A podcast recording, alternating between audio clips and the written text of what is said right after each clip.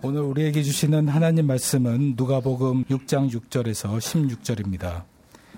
또 다른 안식일에 예수께서 회당에 들어가서 가르치실세 거기 오른손 마른 사람이 있는지라 서기관과 바리새인들이 예수를 고발할 증거를 찾으려 하여 안식일에 병을 고치시는가 엿보니 예수께서 그들의 생각을 아시고 손 마른 사람에게 이르시되 일어나 한가운데 서라 하시니 그가 일어나 서거늘 예수께서 그들에게 이르시되 내가 너희에게 묻노니 안식일에 선을 행하는 것과 악을 행하는 것 생명을 구하는 것과 죽이는 것 어느 것이 옳으냐 하시며 무리를 둘러보시고 그 사람에게 이르시되 내 손을 내밀라 하시니 그가 그리함에 그 손이 회복된지라.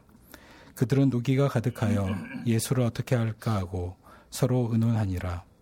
이때 예수께서 기도하시러 산으로 가사 밤이 새도록 하나님께 기도하시고 밝음에 그 제자들을 부르사 그 중에서 열두를 택하여 사도라 칭하셨으니 곧 베드로라고도 이름을 주신 시몬과 그의 동생 안드레와 야고보와 요한과 빌립과 바돌로메와 마테와 도마와 알페의 아들 야고보와 셀로디라는 시몬과 야고보의 아들 유다와 예수를 반자들 가룟 유다라 아멘.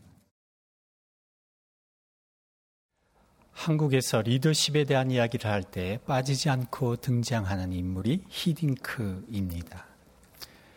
한국인에게 잊혀지지 않는 2002년 월드컵 4강 진출, 이 업적을 이룬 히딩크를 모르는 사람은 아마 없을 것입니다. 그에 대한 책만 수십 권에 이르고 심지어 히딩크 4강 영어라고 하는 회화책까지 나왔습니다.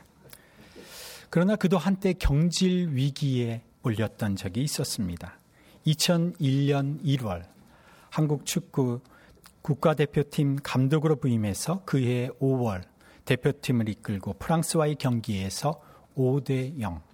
이어진 체코팀을 상대로 한 평가전에서 5대 0으로 연달아 패배하면서 그에 대한 비판이 높아지기 시작했습니다. 이때 그에게 붙여진 한국식 별명이 5대 0입니다. 이어진 2002년 2월 미국 골드컵 대회에서 캐나다에게 1대 2로 패했을 때에 당시 의심의 눈초리를 눈초리로 그를 바라보고 있었던 한국 축구계의 축구계의 축구인들은 참고 있었던 비난의 목소리를 마구 쏟아내기 시작했습니다. 그에 대한 축구인들의 비난은 최고조에 달했고 경질까지도 거론되었습니다. 그때 만일 히딩크가 감독에서 경질되었다면 월드컵 4강 신화는 존재하지 않았을 것이고 세계 축구사에 유례가 없었던 서울광장을 가득 붉은 어, 티셔츠로 가득 메운 대규모 응원단도 보지 못했을 것입니다. 당시 한국 축구의 오랜 관행 속에 젖어 있던 전문 축구인들은 외국인 감독에 대한 평가에 인색했습니다. 눈에 보이는 실적이 경기 결과로 나타나기 전까지 끊임없이 그에 대한 공격을 멈추지 않았습니다. 밖에서 아무리 대단한 인물이라 평가를 받아도 시범적으로 주어진 짧은 기간 안에 가시적 성과를 내지 못하면 냉소적인 사람들의 비난의 대상이 되기가 쉽습니다. 이러한 태도는 기존 조직이나 회사에서 오랫동안 일하고 있던 사람들이 새로 임명을 받고 입사한 사람이나 새로 전출 온 사람들을 대할 때 자주 발견되는 태도이기도 합니다. 새로 들어온 한 사람에 대한 그 평가가 단기간에 부정적으로 형성되고 부정적 평가가 한번 확정되면 그 이후 사람들은 그 사람에 대한 자신의 평가를 좀처럼 바꾸려 하지 않습니다. 이러한 태도가 예수님 당시에 종교 지도자들이 가졌던 태도였습니다. 그들은 처음 예수님의 등장을 의아하게 지켜보았습니다. 그러나 그가 갈릴리 빈촌 나사렛 출신이라고 하는 사실을 알고는 그에 대한 평가에 인색해졌습니다. 메시아는 유대 땅 베들레헴에서 출생하리라고 하는 구약의 예언의 근거에서 그는 메시아의 일리가 없다고 단정 지었습니다. 그러기에 천지 창조의 그 역사 가운데 함께 하셨고 그리고 안식일을 제정하시는 일에 직접 관여하셨던 예수님께서 밀 이삭을 비비어 먹은 제자들을 비난하고 있는 그 종교 지도자들에게 여기 너희들이 보고 있는 내가 인자가 안식일의 주인이니라 이렇게 말씀하셨음에도 그들은 자신들의 판단을 바꾸려 하지 않았습니다. 오히려 예수님을 고발할 결정적인 증거가 없을까 엿보고 있었습니다. 이미 그들의 예수님에 대한 평가는 부정적이었고 단정적이었습니다. 이에 또 다른 안식일에 예수님께서 회당에 들어가셨습니다. 오늘 본문 6절에서 8절의 말씀입니다.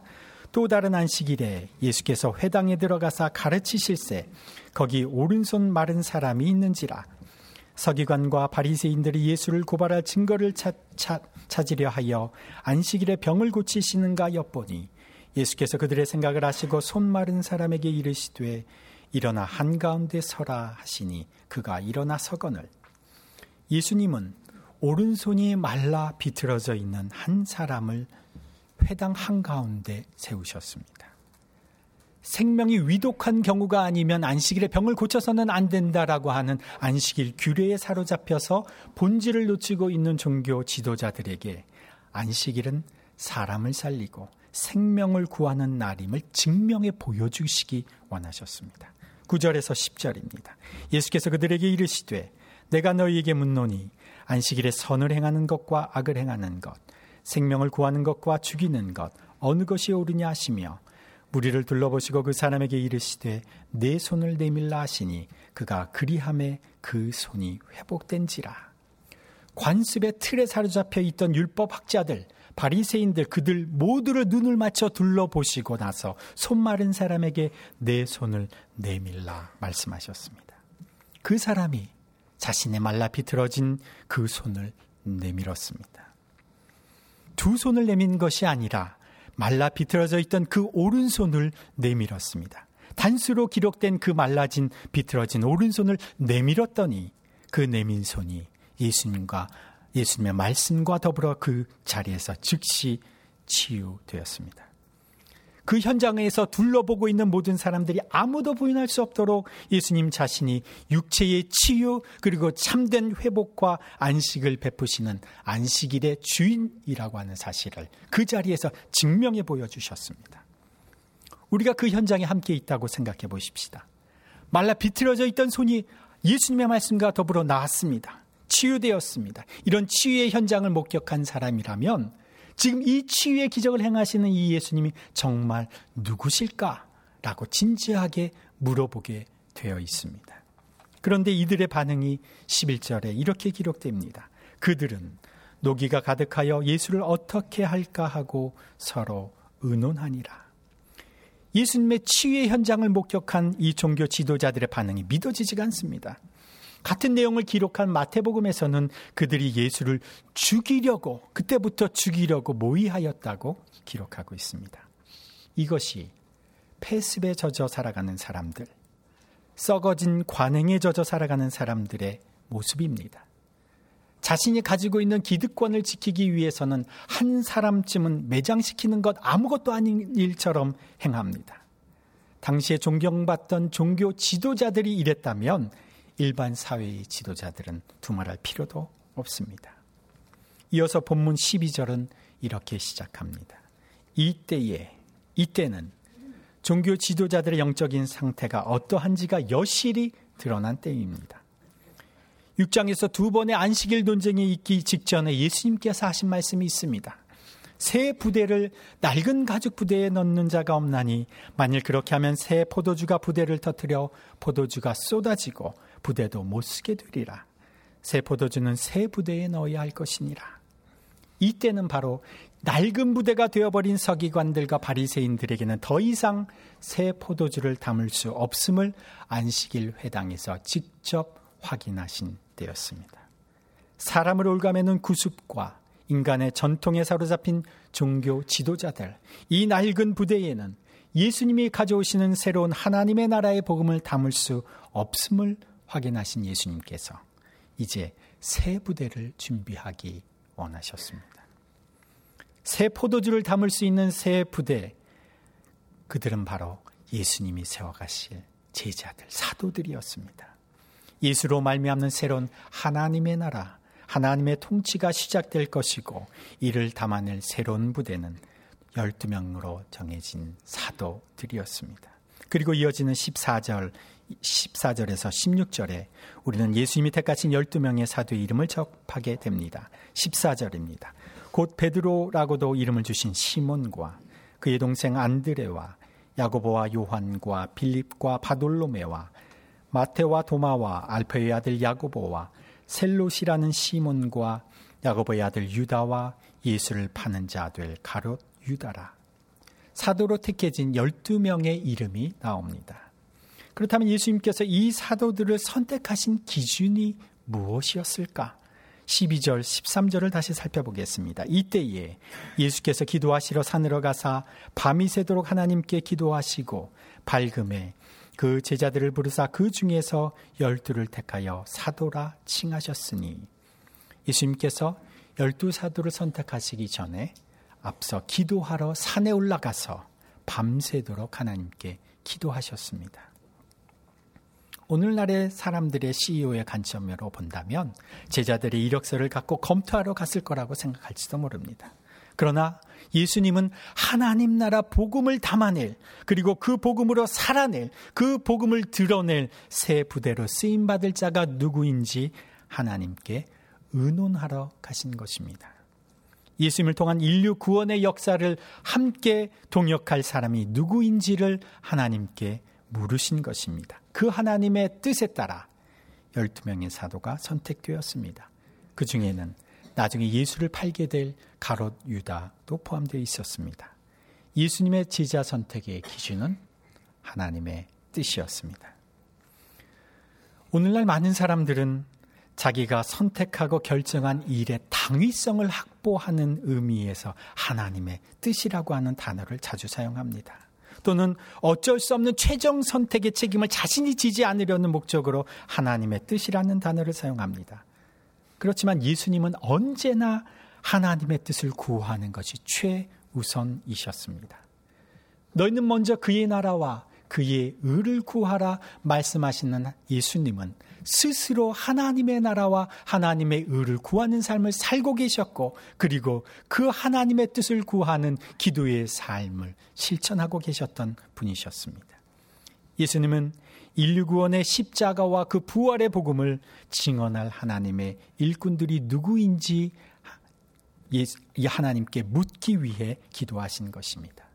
새 포도주를 담기에 합당한 새 부대로 쓰임 받을 자가 누구인지 하나님께 물으셨고 그 뜻에 합당한 사람들을 택하셨습니다. 13절입니다. 밝음에 그 제자들을 부르사 그 중에서 열두를 택하여 사도라 칭하셨으니 예수를 따르는 많은 제자들 중 열두를 택해서 예수님은 그들을 사도라 호칭하셨습니다. 사도라는 단어의 기본적인 의미는 보내심을 받은 자라고 하는 뜻입니다. 정권을 위임받은 왕의 대표자를 의미합니다. 타락한 인류를 구원하기 위해서 이 땅에 오신 하나님의 아들 예수님께서는 예수님의 전권 대사, 예수님의 권한과 건세를 위임하여 보내실 전권 대사로 12명의 사도를 지명하셨는데 이것은 철저히 하나님의 뜻에 따른 것이었습니다. 왜냐하면 예수님께서 이 땅에 오신 것 자체가 철저히 하나님의 인류를 향한 구원의 계획에 따른 것이었기 때문에 그렇습니다. 이때 우리가 갖게 되는 질문이 있습니다. 삼일째 하나님이신 예수님, 하나님의 한 분이신 예수님, 그분도 기도해야 할 필요가 있으셨을까? 예수님이라면 기도할 필요가 없지 않았을까? 히브리서 5장 7절에서 10절의 말씀을 제가 읽어드립니다. 그는 육체에 계실 때에 자기를 죽음에서 능히 구원하실 이에게 심한 통곡과 눈물로 간구와 소원을 올렸고 그의 경건하심으로 말미암아 들으심을 얻었느니라. 그가 아들이시면서도 받으신 고난으로 순종함을 배워서 온전하게 되셨은즉 자기에게 순종하는 모든 자에게 영원한 구원의 근원이 되시고 하나님께 멜기세덱의 반차를 따른 제사장이라 칭하심을 받으셨느니라. 예수님은 이 땅에 오신 성자 하나님이시지만 인간의 모습으로 이 땅에 오신 예수님은 우리와 똑같은 제한된 육체를 가지고 살아가셨습니다. 똑같은 배고픔, 똑같은 아픔, 똑같은 고통과 똑같은 연약함과 유혹을 겪으셨습니다. 그러기에 우리와 똑같은 아픔과 고통을 겪으셨던 예수님은 때로 우리가 주님 앞에 눈물 흘리는 것처럼 눈물로, 때로는 통곡으로 하나님 앞에 기도하셨습니다. 그리고 그 기도를 통해서 예수님은 자신의 뜻, 자신의 생각을 하나님의 뜻과 생각에 일치시키셨고 그 하나님의 뜻에 자신의 뜻을 쳐서 복종시킴으로 온전한 순종을 이루셨습니다. 그는 3일 만에 살아나리라 예수님께서 스스로 말씀하시면서 자신을 가리켜 나라는 1인칭을 사용하지 아니하시고 그라는 3인칭을 사용하셔서 하나님의 시각으로 자신을 객관화하신 것은 저절로 되는 것이 아니라 하나님께 드리는 기도를 통해서였습니다. 예수님의 자기 객관화는 바로 홀로 하나님을 대면하는 그 시간을 통해서 가능했습니다. 죄는 없으셨지만 우리와 똑같은 고통과 아픔과 유혹을 겪으시고 그 고통과 시험을 당하신 예수님이 이렇게 기도하심으로 자신의 삶, 삶을 자기 자신을 하나님의 시선으로 객관화하며 하나님의 뜻에 순종하는 삶을 사셨다면 오늘 유혹과 시험 속에서 늘 넘어지고 또 죄를 범하며 살아가는 우리들은 얼마나 더 하나님 앞에 기도하며 살아가야 하겠습니까? 우리에게는 얼마나 더 기도가 필요한 존재입니까? 기도는 자신의 의지와 뜻을 하나님의 의지와 뜻에 복종시키는 것입니다.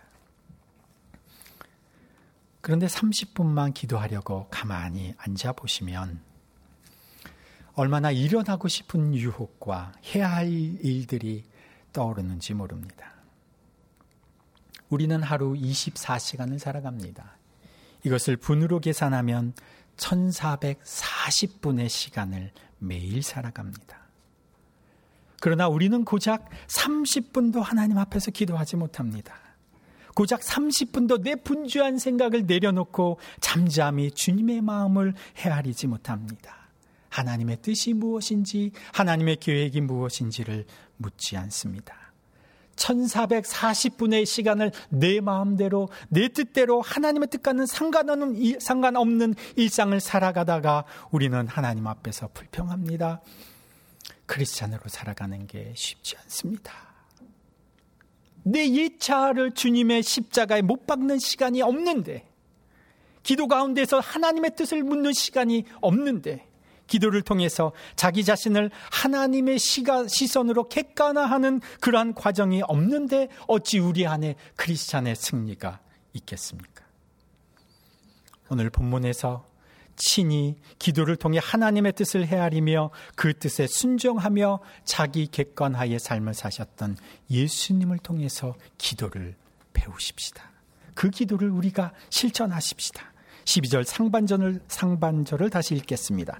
이때에 예수께서 기도하시러 산으로 가사 예수님은 기도의 시간을 위해서 산으로 가셨습니다. 예수님은 자주 시간을 기도의 시간을 갖기 위해서 홀로 있을 만한 공간을 공간을 찾아가셨는데 예루살렘 주변에 계실 때는 감남산 동산을 자주 이용하셨고 다른 지역에 계셨을 때는 한적한 곳을 찾아가셨습니다. 오로지 하나님에게만 집중할 수 있는 장소를 찾으신 겁니다. 거기에서 사람과 환경으로부터 자신을 격리시키셨습니다. 이것이 예수님의 자기 격리입니다. 홀로 하나님을 대면하기 위해서 모든 것에서부터 자기 자신을 격리시키신 것입니다.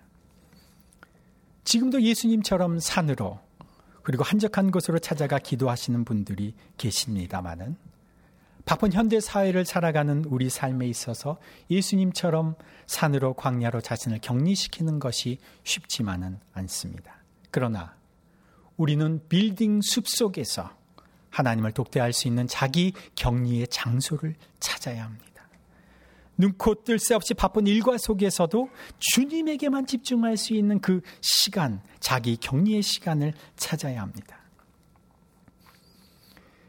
개인 자가용으로 출퇴근을 하시는 분이시라면 자동차 안은 나만의 격리된 공간입니다. 아무에게도 방해받지 않고 나만의 장소에서 다른 송 걱정 없이 다른 사람 신경 쓸 것 없이 주님께 묻고 기도하고 감사하고 찬송하기에 더할 나위 없는 장소입니다. 좁은 자동차 안이 하나님과 독대 시간을 가질 수 있는 자기 격리의 공간이 될 수가 있습니다. 현실적으로 현대인이 주님과 대면할 수 있는 자기 격리의 시간은 가장 좋은 자기 격리의 시간은 이른 아침입니다. 새벽입니다. 교회에서 가까운 곳에 계시는 분들은 교회 예배실에서 교회에서 먼 곳에 계신 분들은 자신의 거처에서 우리 교회 홈페이지 5시 30분에 실시간으로 접속만 하시면 어느 곳에 있든지 그곳이 하나님께 기도하고 찬송하고 말씀을 듣는 기도처가 될 수가 있습니다. 10분이라도 더 자고 싶은 그 이른 아침에 아침 출근 준비하기도 바쁜 그 아침 시간에 주님을 독대하는 기도의 시간을 정하고 그리고 하루를 주님께 의뢰하는 사람이라면 그 인생의 주권이 누구에게 있는지를 잘 보여주고 있는 것 아니겠습니까? 꼭 이른 새벽이 아니어도 좋습니다. 가능한 시간에 하나님께만 집중할 수 있는 자기 격리의 시간을 가진다면 그 사람은 하루를 주님의 시간으로 꾸려갈 수 있는 사람이 될 것입니다. 일상에서 그런 시간과 장소를 찾을 수 없다면 교회의 모임과 장소를 사용, 활용하는 것도 매우 유익합니다. 주중에 직장 생활을 하시는 분이라면 기도의 시간은 금요일 저녁 심야 기도회가 홍보관 예배실에서 열립니다.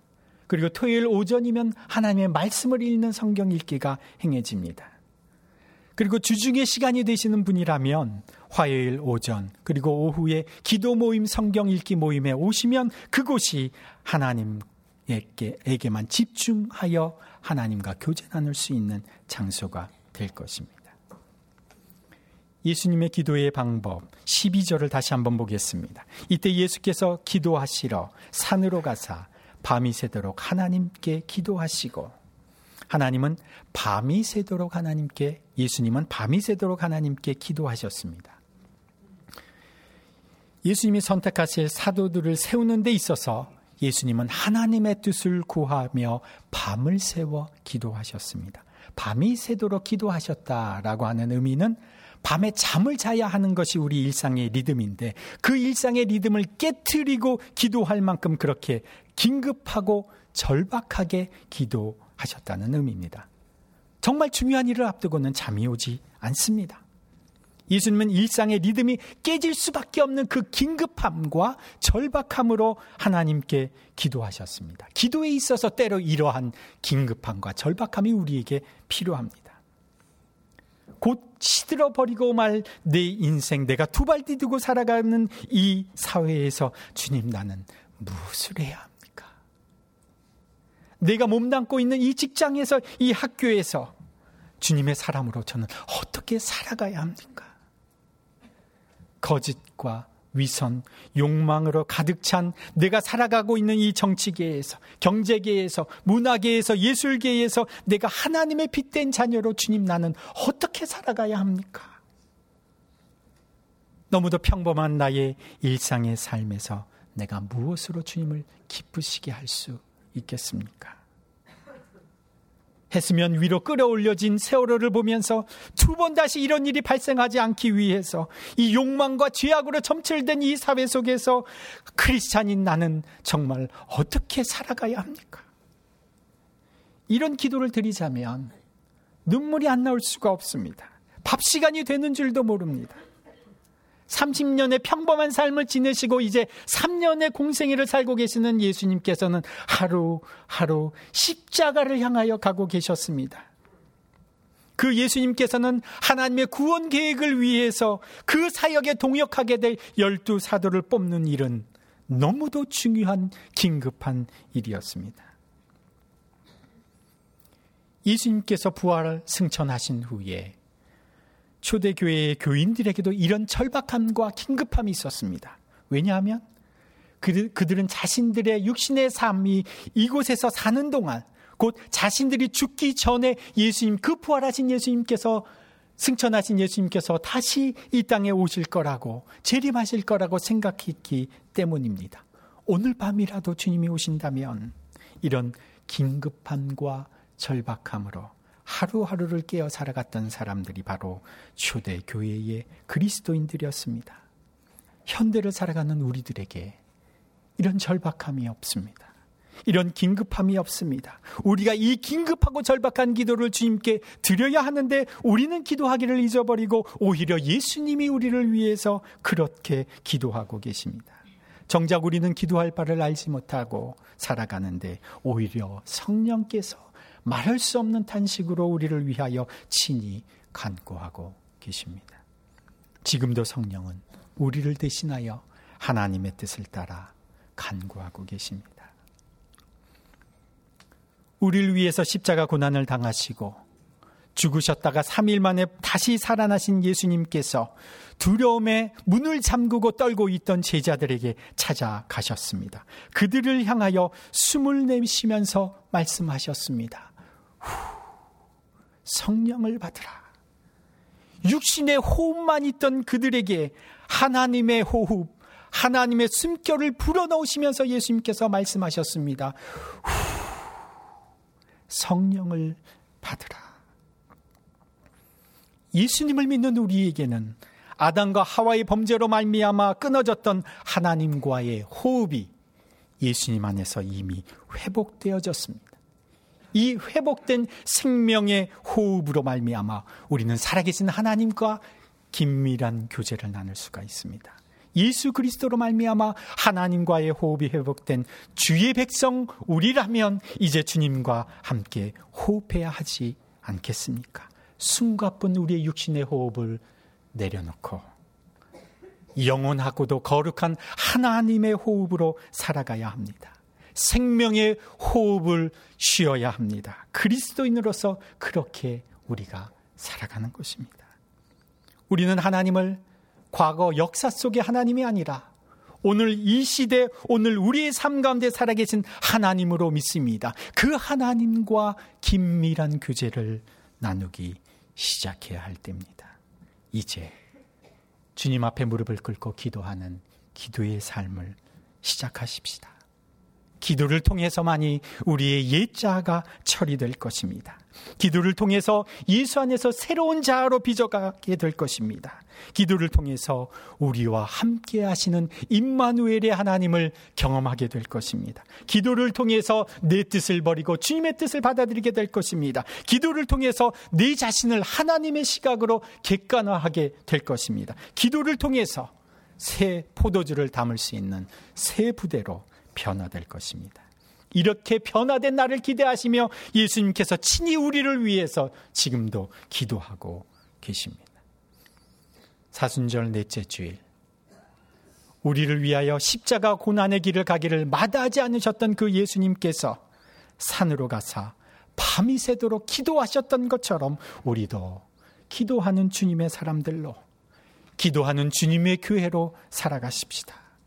우리의 삶의 현장에서 자발적으로 우리 자신을 격리시키면서 일상의 리듬을 멈추고 주를 향해 긴급함과 절박함으로 기도하는 주님의 백성으로 주님의 교회로 그렇게 살아가십시다.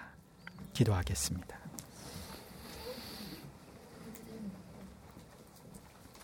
하나님 아버지, 성자 하나님이신 예수님은 지금도 우리를 위해서 기도하시는데 성령 하나님께서도 지금도 우리를 위해서 기도하시는데 정작 우리 자신은 기도하지 않습니다. 이제 주님과의 교제의 장으로 나아가는 우리가 되게 해 주십시오. 자녀들의 기도 소리를 듣기 원하시는 살아계신 하나님과 호흡하는 주님의 자녀들 되게 해 주옵소서. 그리하여 기도를 통해서 우리 자신을 주님의 시선으로 객관화함으로 하나님의 뜻을 우리의 삶에 실현해 가는 은총을 누리게 하시고 죄악과 욕망으로 점철된 이 사회 속에서 새 포도주를 담아내는 새 부대로 살아가게 해 주옵소서. 주님 앞에서 절박함과 긴급함으로 깨어있게 하셔서 두 번 다시 세월호와 같은 일들이 우리 가운데 일어나지 않도록 이 사회를 정화시키는 빛과 소금의 역할을 바르게 감당케 해 주십시오. 예수님의 이름으로 기도드립니다. 아멘.